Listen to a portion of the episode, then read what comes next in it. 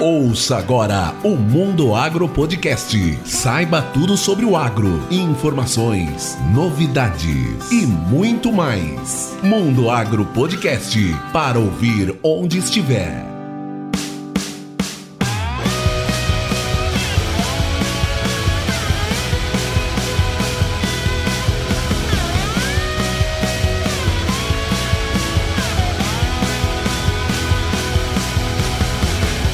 Está no ar mais um episódio do Mundo Agro Podcast, o seu podcast semanal sobre o agro para ouvir onde estiver. Pois bem, Chegamos ao último episódio do ano de 2021. Muitos desafios nesse ano especial de retomada das nossas vidas o mais próximo do normal. Felizmente, para nós do Mundo Agro Podcast, foi um ano de muitas alegrias e principalmente por ter você aqui ao nosso lado.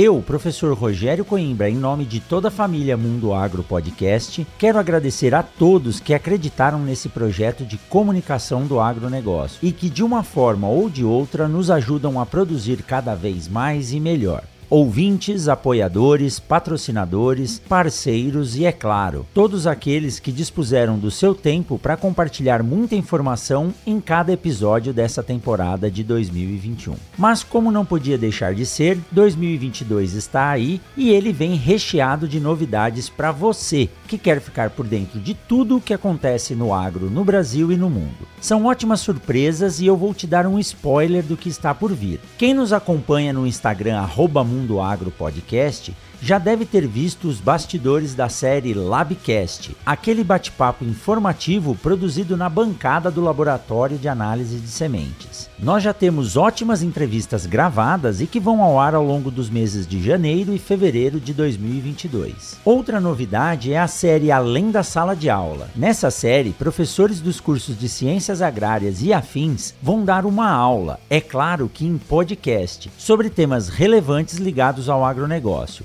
Sabe aquele algo a mais que irá fazer a diferença para quem está se formando ou já se formou? E é lógico, a série Pratas da Casa continua recebendo professores da UFMT e de outras instituições de ensino e pesquisa do Brasil e também de outros países. Ah, e tem outras novidades, mas essas vocês irão conhecer a cada novo episódio da temporada 2022.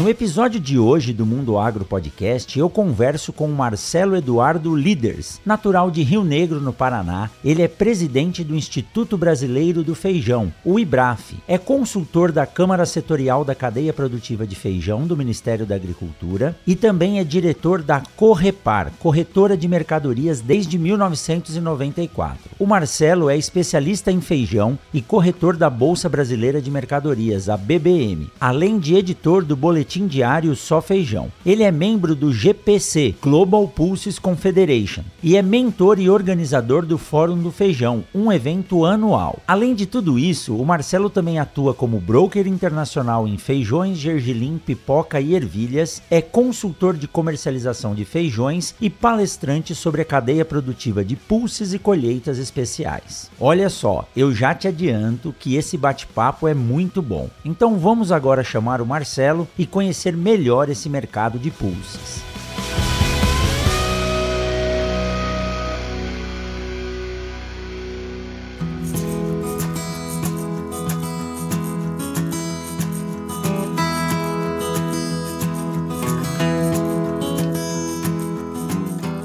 Hoje eu tenho a honra de receber aqui no Mundo Agro Podcast o Marcelo Leaders. Ele é especialista em feijões e pulses, um tema, uma terminologia nova que a gente não está acostumado, mas ele vai falar e vai explicar tudo para você aqui hoje no Mundo Agro Podcast. Marcelo, seja muito bem-vindo ao Mundo Agro Podcast. Eu sou Rogério, é um prazer estar aqui. A gente sabe da grande audiência e da importância de levar alguns temas curiosos para os produtores também, né, que nós consideramos bastante interessante, bastante oportuno, né, com grandes oportunidades. É um prazer participar com você. Olha, eu que agradeço. Foi uma indicação quando surgiu essa demanda aqui dos nossos ouvintes para que a gente falasse um pouco mais sobre pulses, porque teve um pequeno comentário lá no começo, em 2019. Eu entrei em contato com o nosso grande amigo em comum, Ricardo Arioli, né, do Momento Agrícola Podcast. Quem não conhece, por favor, busque aí no seu agregador de podcast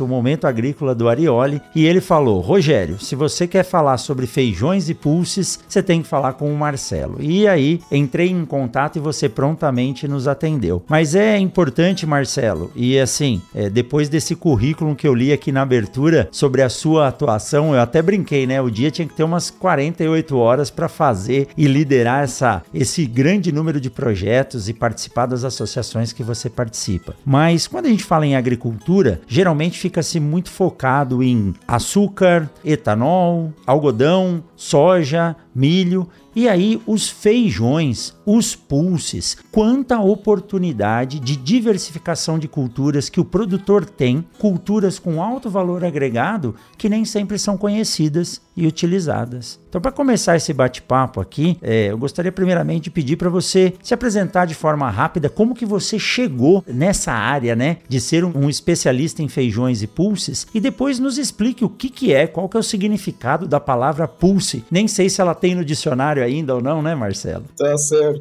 Bom, a minha história começa lá em 1987, a história na área mais ligada à área agrícola, quando eu fui trabalhar em uma corretora de mercadorias que era afiliada à Bolsa de Mercadorias do Paraná. Hoje ela foi encampada pela BBM, Bolsa Brasileira de Mercadorias.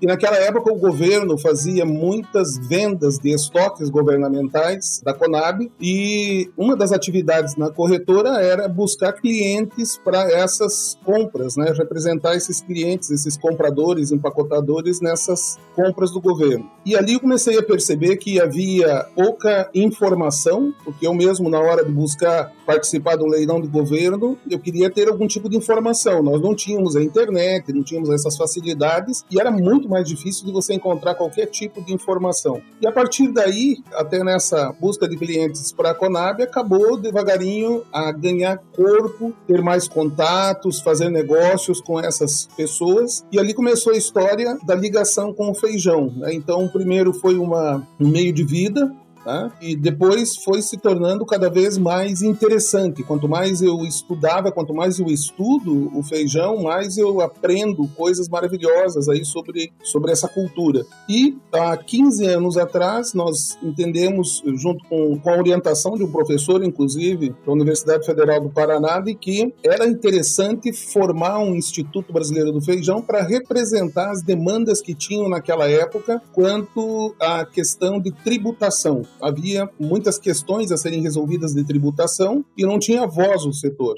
Então, nós passamos a a defender a diminuição do ICMS. Tivemos sucesso aqui no Paraná, reduzindo para 1%, zero em Minas. Mato Grosso também reduziu com o tempo. E todos eles foram nascendo daquela ideia de que era possível se trabalhar uma tributação diferente em feijões. Muito bem, você me perguntou sobre pulses, aonde que entram os pulses aí, né? Por volta de 2010, 11, eu comecei a frequentar feiras fora do Brasil. E um dos eventos que eu participei era do Global Pulses Confederation então fui tentar saber o que que era, porque eu vi que tinha ligação com dry beans, com lentils, peas, né, o grão de bico, lentilha, ervilha, e aí é, despertou a curiosidade. Então eu fui ver e acabei descobrindo que não era um termo que vinha do inglês, era um termo que vem do latim, que é pus, sopa grossa. Então se perde na história né, a origem dos pulses como alimento para o ser humano são vários, né? Todos os que não são oleaginosos, né? Como a soja, o amendoim. Então daí você tem fava, você tem vários grãos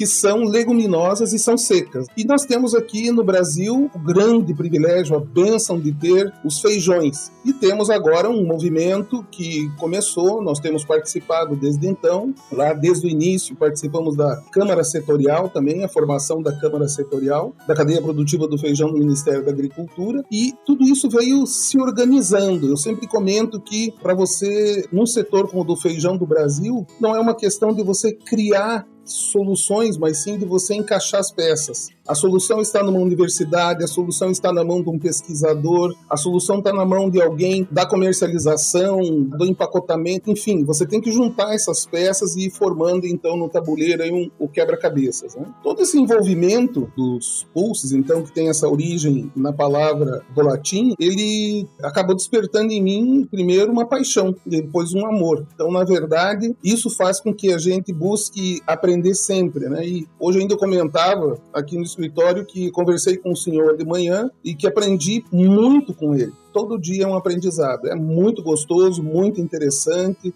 desafiador, mas muito interessante e necessário. E olha, Marcelo, você contando essa história, eu lembrei de um documentário chamado City Hunters, você deve conhecer, já deve ter assistido, que eles vão atrás do grão de bico que deu origem ao grão de ouro que eles dizem. E é um alimento extremamente nutritivo, rico, e eu não sabia do significado de pulse, é sopa grossa, e é um alimento que dá a possibilidade de quem consome ter uma vida mais saudável. Eu lembro quando cheguei aqui em 2006 no Mato Grosso e esteve aqui um representante do Soybean Research e ele falando, né, na época, se eu não me engano, era o, o Bush filho que era presidente nos Estados Unidos e ele disse, falou, olha, há um movimento grande nos Estados Unidos para que ocorra um processo de latinização da alimentação, porque a alimentação com proteína de origem vegetal através dos feijões, né? Ela torna a alimentação mais saudável. E nos Estados Unidos nós sabemos que o gasto com saúde, que é pago pelo cidadão, não pelo governo, mas existe muito problema por uma alimentação feita de forma errada. E essa era a alimentação que os povos do passado tinham. Eu vejo um movimento tentando trazer isso de volta. E tanto que o mercado ele era muito nichado, mas hoje tem aumentado muito, né? Como que está esse mercado hoje no Brasil? O Brasil já é considerado um exportador de pulses, de feijões, ervilhas, grão de bico ou é um mercado ainda em expansão que pode ser muito bem explorado? Olha, é bastante oportuna a tua pergunta, a tua observação, porque nós estamos num movimento que há necessidade de colocar aí o, o contexto dele, né? Algumas pessoas pegando isoladamente, a gente falando de exportação, às vezes não, não entendem bem o, o porquê de nós trabalharmos tanto na exportação. Então, principalmente no momento como esse, em que nós vivemos discussões de que existem pessoas pessoas com déficit alimentar, mais pessoas, menos pessoas, dificuldade de aquisição, às vezes, por parte de pessoas de baixa renda, necessidade de envolvimento do governo com ajuda como Auxílio Brasil e outros tantos que vão acabar em alimentos básicos, né, como o feijão e o restante da cesta básica. E é necessário, antes de colocar os números, fazer o seguinte comentário: nós fomos levados, mas sem nenhum demérito para aquela pesquisa, na verdade, um grande mérito mérito de terem desenvolvido uma cultivar que é do feijão carioca, é que todos nós conhecemos o feijão carioca.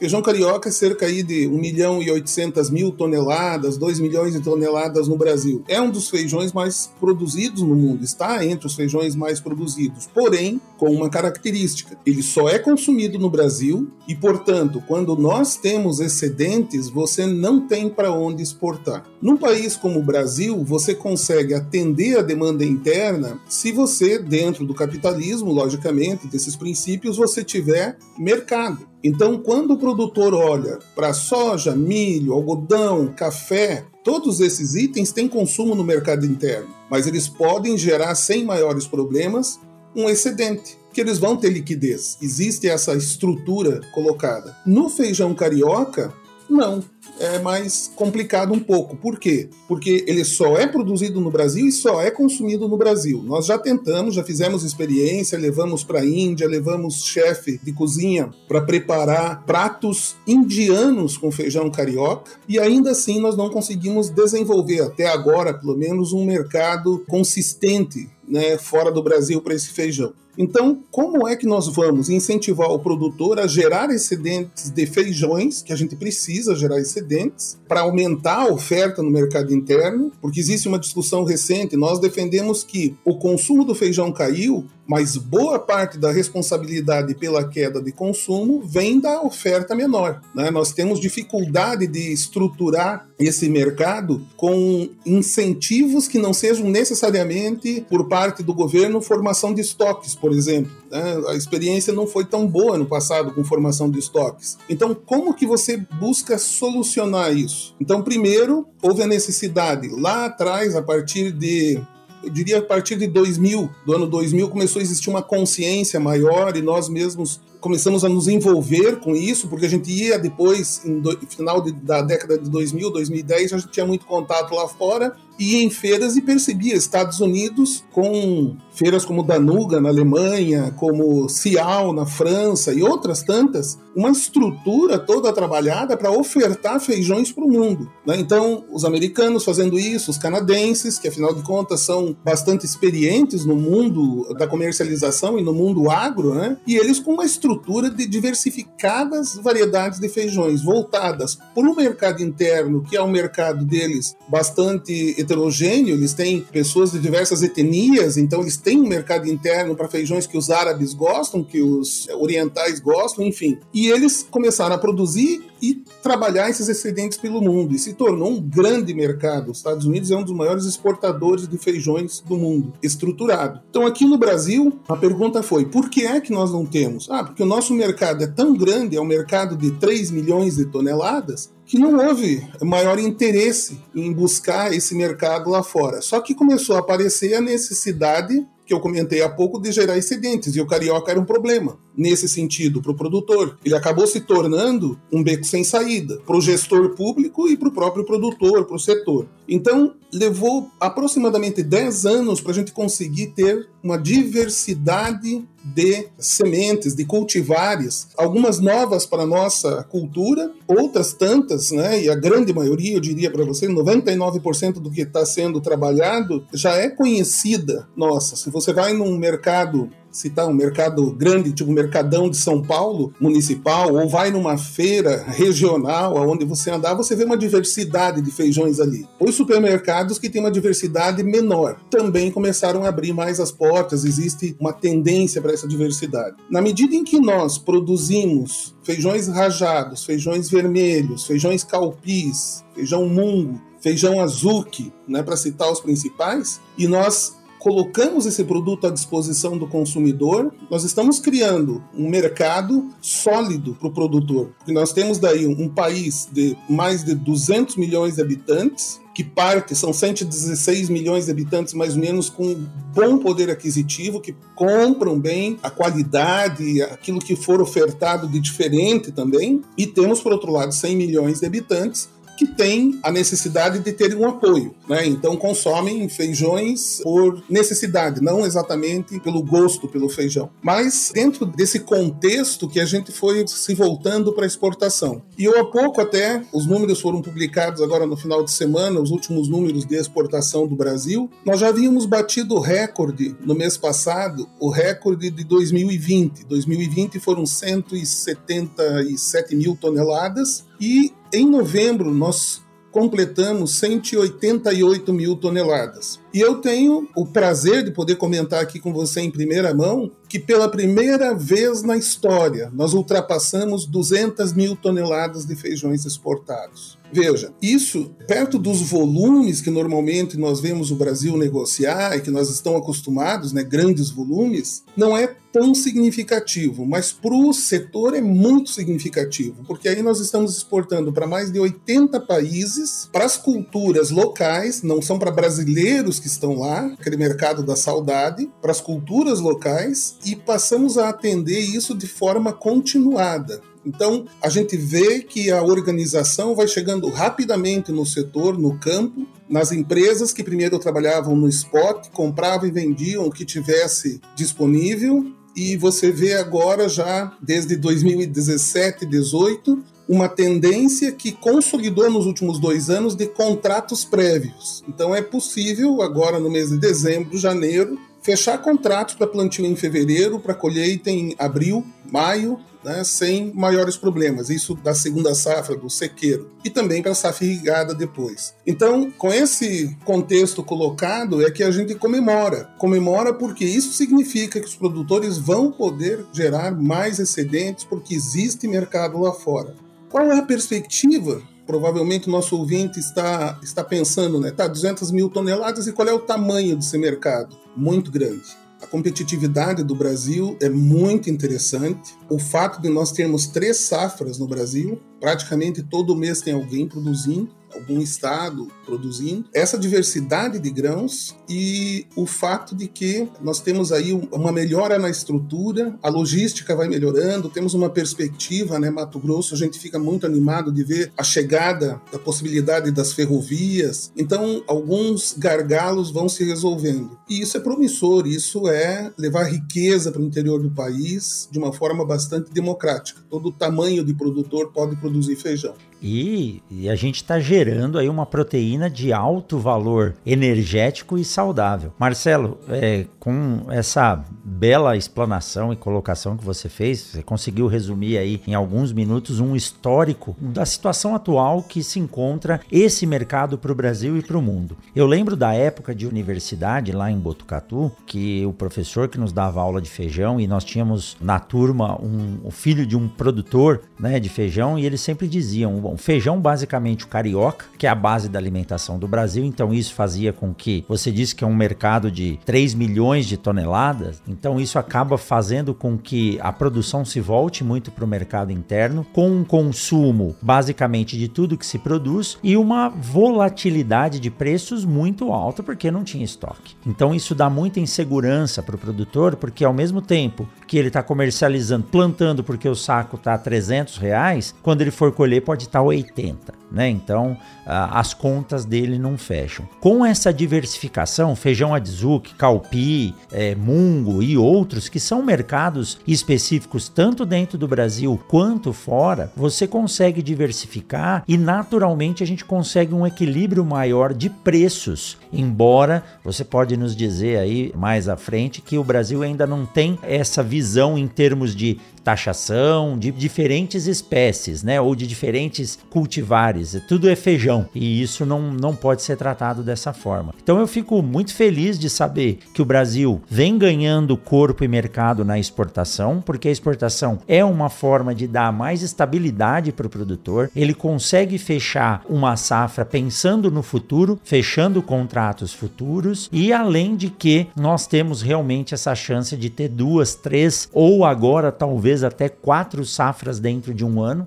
Eu acho que é um dos únicos países no mundo que consegue fazer isso, que traz mais possibilidade para o produtor, mais rendimento e a diversificação faz com que ele não invista todo o risco em uma única cultura. Então isso é fantástico para o setor. Isso é assim muito promissor para quem vê a agricultura como um negócio realmente, como uma empresa agrícola. Então, fico feliz e agradeço você de trazer esse dado de primeira mão aqui para o Mundo Agro Podcast, que pela primeira vez nós superamos aí as 200 toneladas em termos de exportação de feijões no geral. Mas quando a gente fala feijão, né, Marcelo, não é somente feijão. Existem outras leguminosas aí que têm um mercado muito bom. Eu não sei se o amendoim entra nesse, nesse grupo, mas nós temos as ervilhas, o grão de bico. Para todos esses produtos, o mercado tem dado essa possibilidade de exportação de excedente? Sim, tem. É, tanto que nós acabamos aí por circunstâncias do mercado trazendo um apoio também para o setor de cultivos especiais ou de colheitas especiais, em alguns locais chamam assim. O que, que, seria essas colheitas especiais? É tudo aquilo que não é uma commodity, né? não está comoditizado. Né? O feijão também não está comoditizado. E aí entra também, você colocou bem aí o, o amendoim, que começa a chegar com mais de forma mais organizada no Mato Grosso. Nós estamos vendo movimentos e investimentos de empresas no Mato Grosso, levando, já testando cultivares, já testadas, já passando para construção de indústrias. Nova Mutum vai receber um grande investimento ali nesse setor. Nós temos visto outra colheita especial, então nós teríamos pulses e dentro os pulses estariam junto com os outros grãos aí, outras culturas dentro dessas colheitas especiais. Então também entra aí o gergelim.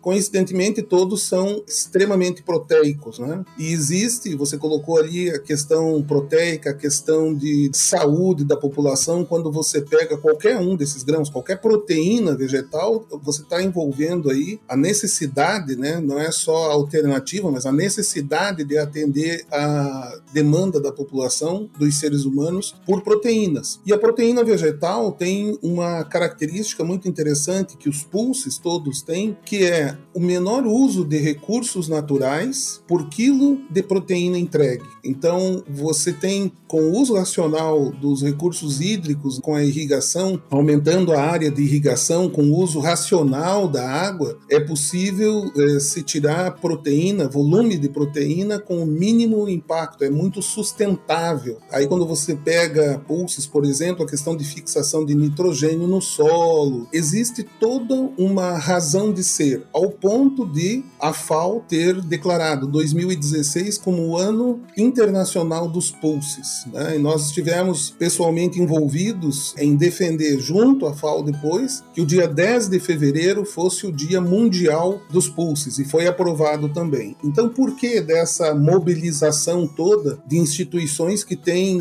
milhares de assuntos para tratar? Justamente pela questão da sustentabilidade aliado com a questão da saudabilidade. Então, você está fazendo um trabalho, quando você trabalha com pulses e com colheitas especiais, a grande maioria delas, elas não são algo, seria assim, uma alimentação, eu diria, de luxo, ou uma alimentação de boutique, uma alimentação. Não. Ela é a alimentação necessária para a sobrevivência do ser humano. E quando nós olhamos pesquisas como de dois anos atrás, da revista Lancet, eles tiveram é, uma pesquisa bastante ampla sobre como sustentar mais de 9 bilhões de pessoas por volta de 2050. E essa pesquisa acabou resultando na indicação de duas linhas de alimentação. Claro que todo mundo vai querer consumir toda a proteína animal que tiver, então os pecuaristas não precisam ficar preocupados, vai existir sempre demanda para proteína animal, mas a proteína vegetal vai ser sumamente importante. E quais são essas proteínas? Dos pulses e dos nuts. Seriam, aí entra o amendoim que você citou, existem outras nozes e tudo pelo alto valor proteico e pela possibilidade de nutrir. Então,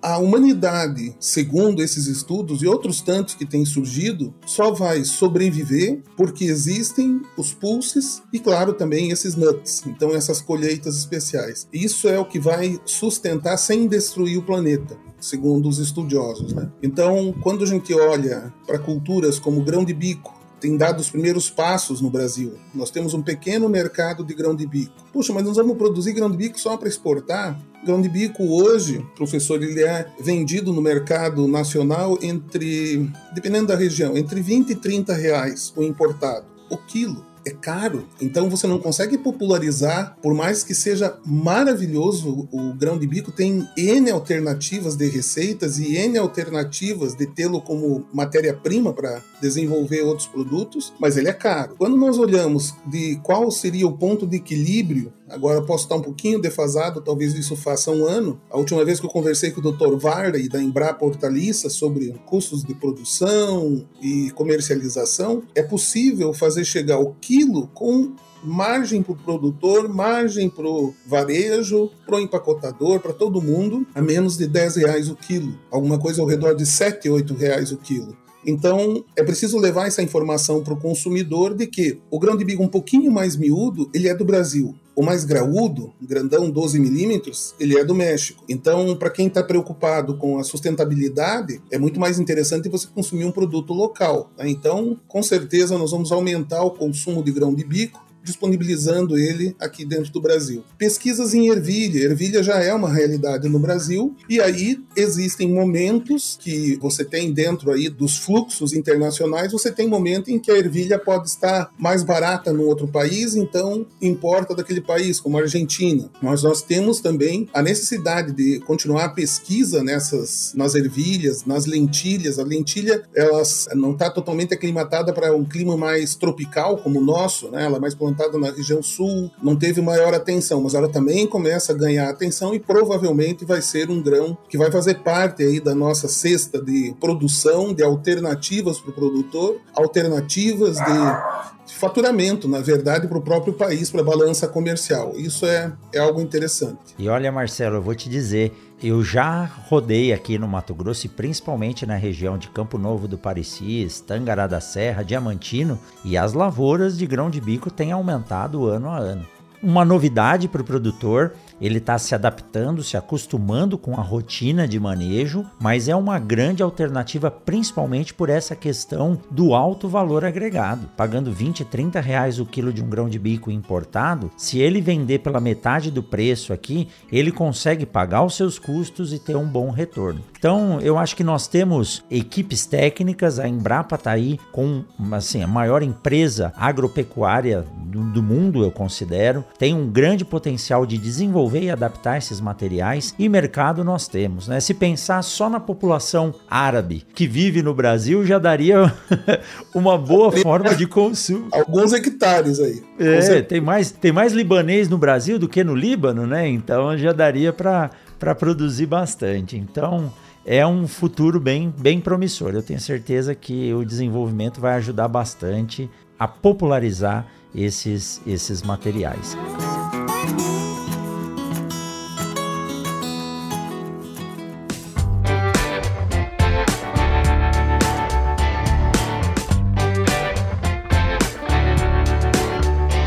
Eu tenho certeza que você está gostando desse bate-papo. Então vamos aproveitar essa pausa para te dar um recado da Momesso. A Momesso conta com o CEM, Centro de Excelência Momesso, onde são feitos testes constantes de novas tecnologias e também o aprimoramento dos equipamentos por ela desenvolvidos, além da realização de treinamentos para empresas, clientes e parceiros. A grande expertise da Momesso está em criar parcerias duradouras, oferecendo soluções personalizadas para o tratamento de sementes. Para conhecer mais a Momesso e também o Centro de Excelência, acesse www.momesso.ind.br. Momesso, excelência no tratamento de sementes do on-farm ao industrial.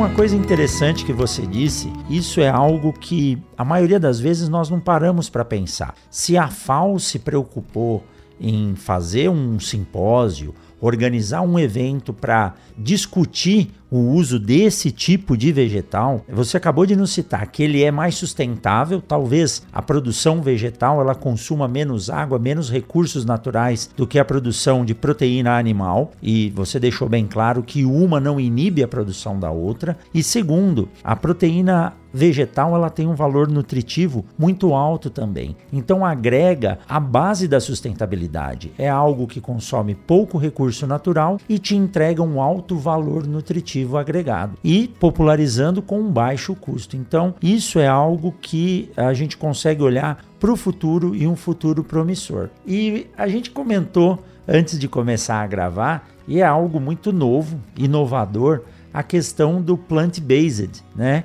E como que você tem visto isso? Como que está o surgimento ou desenvolvimento, que para mim é algo um pouco estranho, tem que fazer uma carne vegetal, mas isso pode ser a solução para alguns cantos do planeta que não tem acesso à proteína, né? Como que você tem visto o desenvolvimento dessa tecnologia, dessa filosofia? Olha, eu achava sinceramente que ia levar muito tempo para eu experimentar ou ter a oportunidade de experimentar, ou, enfim, ter a disponibilidade, né, ali perto da gente, de experimentar, por exemplo, os análogos à carne, né, que seriam as tiras vegetais que podem substituir em algumas situações aí as carnes. Então, o que aconteceu? Nós fizemos um evento em Brasília, na Embrapa Cerrados, dia 24 de novembro, e uma das empresas que se dispôs a, a participar de um painel é a empresa que fornece para uma empresa distribuidora de aves, de carne de aves avícola, a uma carne vegetal que seria o veg frango. Né? Então ela levou isso e não foi para degustar, ela levou para o almoço. Nós servimos duas receitas lá desse veg frango, fizemos a degustação durante o painel de uma,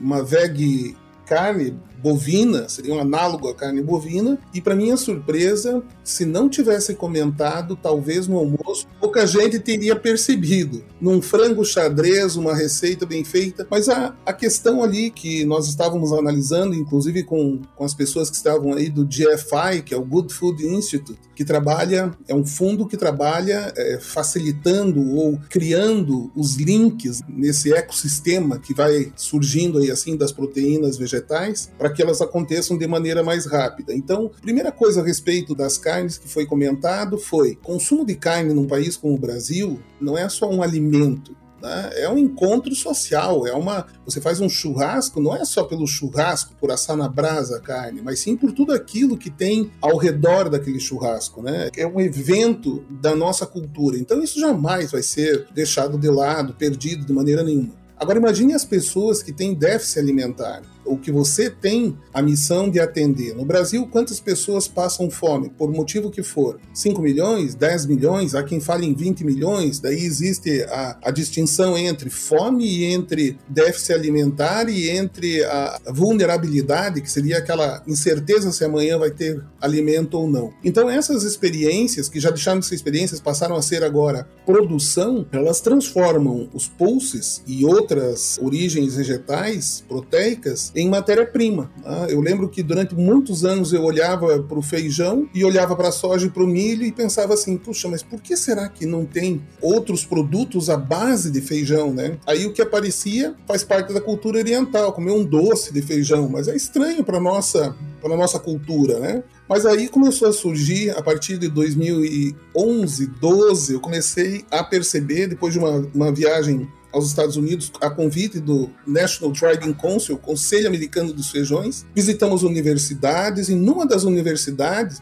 visitamos o campo, visitamos cooperativas, enfim, conhecendo o sistema de produção de feijões americano. E num dado momento, chegamos numa manhã numa universidade, fomos recebidos com café, alguns muffins e, enfim, aquelas tortas e tal, e fomos para o auditório. No auditório, avisaram que nós tínhamos experimentado lá a base de farinha de feijão. Bom, eu com um gordinho bastante experiente, logo levantei e fui lá comer de novo, para ter certeza da, né, porque eu não percebi na chegada. Então isso foi curioso, porque despertou assim, uau, então dá para fazer mais coisas. E aí a gente conheceu o laboratório, conheceu todas as farinhas que vinham dando possibilidade de original dos produtos. E naquela oportunidade, dentro da apresentação, foi mostrado que havia mais de 700 produtos espalhados pelo mundo que utilizavam pulses, né, mas mormente feijões, como base né? inclusive refrigerante na Coreia. Né? e que é tradicional. E aí a gente começou a entender que existe isolamento de proteína, concentração de proteína. Bom,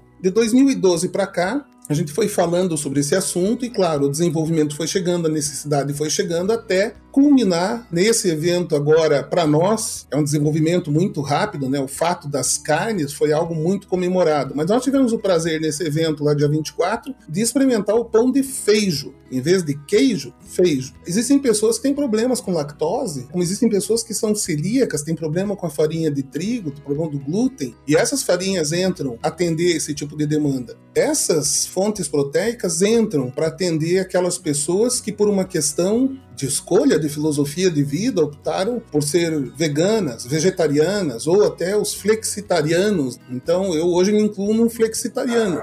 Não é só porque a carne está cara, mas é porque é gostoso, é interessante. Você tira um dia, você não consome carne. Ponto. Você é um flexitariano, você está, de uma certa forma, aumentando as suas alternativas de teste de outras eh, filosofias de vida e, enfim, tudo aquilo que vem embarcado aí nessa afirmação. Então, esses mercados, eles são gigantescos. Os vegetarianos no Brasil já passam de 15%, é muita gente crescendo rapidamente no mundo todo. Ao mesmo tempo, as pessoas com intolerâncias também estão aumentando. Então, quando você tem num ponto alto para nós, que foi dia 24, experimentar e degustar o tal do pão de queijo sem, sem queijo, quer dizer, os mineiros vão ficar meio tristes, né? Mas o pão de queijo sem queijo. É, e foi uma experiência muito interessante. E, e, experimentamos também pães feitos com mais de 40% de farinha de feijões isso abre um mundo de alternativas, um mundo. Eu mesmo que só penso nisso, só estudo isso, eu vejo que a gente está assim na pontinha da pontinha do iceberg. Há muita coisa que vem atrás dessas tendências que estão chegando aí, que envolvem os pulses, que estavam presentes lá quando o ser humano, né, dependendo da filosofia de cada um, quando o ser humano foi criado, né, existia já os pulses para alimentar o ser humano. Então é bastante interessante isso, é bastante curioso essa situação situação dos pulsos. E Marcelo, é, falando isso dessas alternativas de farinhas que são a base de muitos produtos para alimentação, eu acho que com pequenas adaptações da indústria que nós temos hoje, que processam aí o milho, a soja, é possível adequar isso para que possa fazer essa separação do óleo da proteína, do amido e conseguir fazer a base. É fantástica essa ideia de quem lhe recebeu nessa universidade lá nos Estados Unidos de fazer uma recepção a pessoa come e depois conta para ela o que, que é. Porque a sua mente está tão acostumada com aquele sabor e a base pode ser diferente, mas os compostos químicos vão ser os mesmos. Eu trabalho com semente. Então a semente ela é basicamente proteína, carboidratos e gorduras é a base de tudo. Então, se você conseguir fazer a separação, o carboidrato vai ser o mesmo. Então, tá aí uma alternativa, um mercado que está em plena expansão e realmente você poder ter alternativas de consumo, como você disse mais atrás, não é uma questão de consumo gourmet ou um consumo mais detalhado. A gente tem que pensar nessas 20 milhões de pessoas que estão com problemas ou com deficiência nutricional por falta de alimentação ou no Brasil se fala até quase 100 milhões de pessoas que podem ter risco de passar fome um dia. Então, são alternativas para o Brasil e para o mundo. Se nós que produzimos quatro vezes a quantidade de alimentos que nós precisamos para alimentar a nossa população, imagina outros países como a África, né? Ou a própria Ásia com população muito grande que depende disso. Então eu acho que as alternativas estão aí, a evolução dos vegetais ao longo do tempo nos deu a possibilidade e hoje nós temos esses centros de origem com muitos materiais, os bancos de germoplasma têm isso guardado, então basta ter vontade governamental, associações e ideias como você faz isso junto a a presidência do IBRAF, que é o Instituto Brasileiro do Feijão, e outras instituições para levar isso à frente e aumentar essa oferta e isso vai ajudar a cadeia produtiva, o produtor no campo a diversificar, vai ajudar a tratar ou ter um produto sustentável com alto valor nutricional para alimentação. Ou seja, é tudo que todo mundo quer hoje, né, Marcelo? Exato. Eu, eu costumo dizer que a partir de um determinado momento eu não tive mais algum tipo de constrangimento de dizer que o feijão, pegando o feijão, mas aí entram os pulses todos, né? O feijão é o nosso pulse, por excelência. Os feijões são uma causa social. Por quê? Você tem as pessoas com uma possibilidade de se sustentar produzindo, pequeno produtor produzindo feijão, ele já sobrevive, a subsistência dele, a base está ali, pode estar, né? Aí você vai até o produtor grande, numa escala empresarial, uma produzindo como empresa realmente lá áreas grandes de feijões e tem mercado. Aí quando você olha pelo viés do consumo,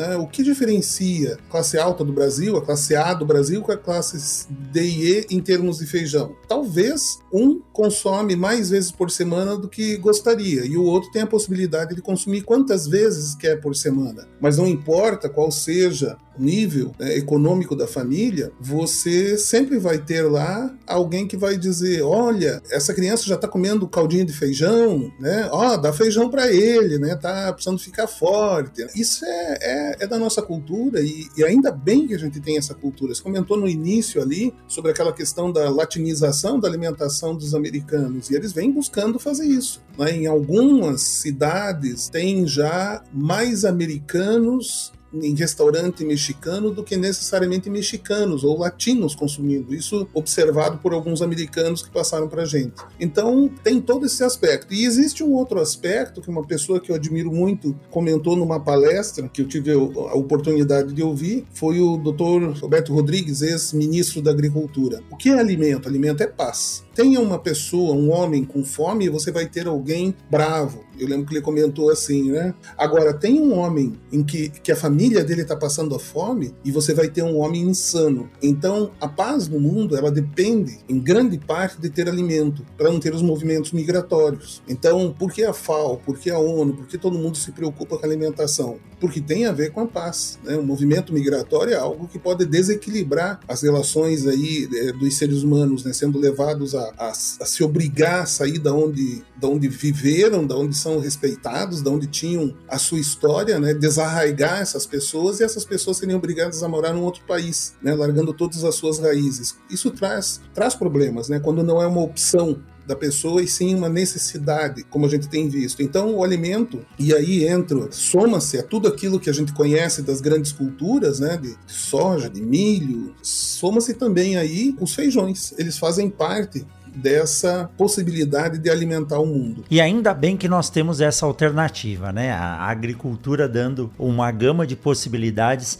e vou retomar a sua frase lá do início. Basta juntar esse quebra-cabeça. Nós precisamos de pessoas como você, Marcelo, que se dispõem a pensar, a assumir compromissos que eu posso dizer insanos, né, de tanta responsabilidade é isso, mas a partir do momento que nós juntarmos o quebra-cabeça, entender que a ciência ela é fundamental para o desenvolvimento de um país, entender que o pensamento estratégico, governamental e privado também, e aí você tem um, um sistema trabalhando em sincronia, com sinergismo. A sociedade toda sai ganhando. Costumo dizer, Marcelo, que eu me sinto muito à vontade quando eu estou na presença do produtor rural ou na presença de uma empresa que é parceira ou atende o produtor rural, porque sendo do setor acadêmico de uma universidade pública federal, eu tenho a liberdade de criticar de forma construtiva os dois lados, porque a nossa defesa é pelo sistema de produção. Quando o sistema de produção for bem, a empresa que fomenta ou que fornece os insumos para o produtor vai bem, o produtor estará bem e a sociedade como um todo sai ganhando. Então, eu acho que a gente precisa sim de pessoas como você pensando, tendo iniciativas para trazer essas soluções. É o desenvolvimento de um pulse aqui, desenvolvimento de uma outra forma de proteína animal ali juntando o uso de recursos renováveis e a gente transforma isso em tecnologia que vai dar uma qualidade de vida melhor para o ser humano, né?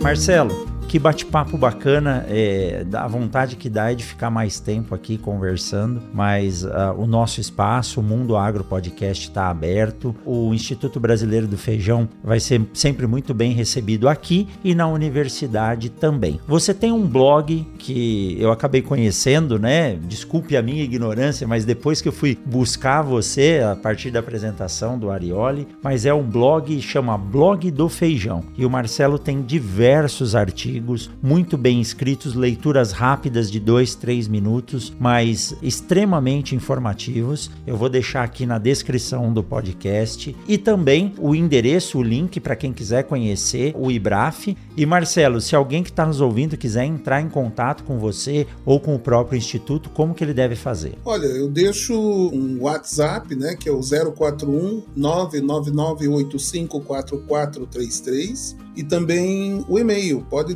ficar com o meu e-mail marcelo@ibraf.org, que vai ser um prazer. Nós estamos aí para somar esforços com todos os que tenham curiosidade, necessidade, enfim, possam levar isso adiante. Foi muito gostoso mesmo ter esse momento aqui com você. Né? Obrigado pelo teu trabalho aí de levar essas informações, de cuidar de que isso chegue ao ouvido das pessoas certas e tendo um, podcast de tanto sucesso. Né? Nós sabemos que o Mundo Agro é um podcast que atinge realmente os objetivos de levar a informação para as pessoas do agro e aqueles que também não são do agro, que precisam saber de coisas aí como essas que nós comentamos hoje. Muito obrigado, professor Rogério, por essa oportunidade. Obrigado, Marcelo. E é isso aí. A filosofia do mundo agro é essa, né? Levar uma informação de qualidade para os quatro cantos do mundo e nós estamos conseguindo fazer isso. Obrigado, Marcelo, por nos explicar o que é um pulse. Eu tenho certeza que quem passou esse tempo com a gente saiu daqui muito mais informado, muito mais curioso e eu tenho certeza que ele vai entrar na internet agora para procurar, né? O, como que é o nome do pão de queijo à base de feijão? Pão de feijo, feijo o pão de feijo e futuramente, quem sabe, comer aí um frango xadrez ou experimentar uma carne à base de proteína vegetal. Marcelo, muito obrigado, parabéns pelo seu trabalho, continue assim e vindo ao Mato Grosso, terei o maior prazer de recebê-lo aqui para tomar um café. Quem sabe um dia, né? Um café de feijão. Aí a ideia, né? Sabe, quem sabe? Pelo menos o pão de feijão com café combina bem. combina bem. Marcelo, muito obrigado. Um forte abraço para você e a gente se encontra no próximo episódio do Mundo Agro Podcast. Até mais. Tchau, tchau. É, um abraço.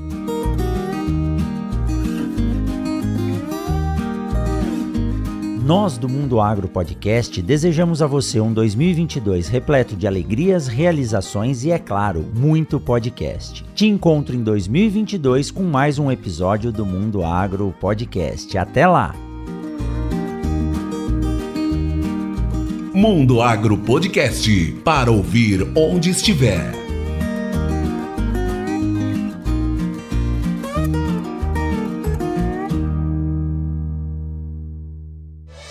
Este podcast foi editado por Edição On Demand.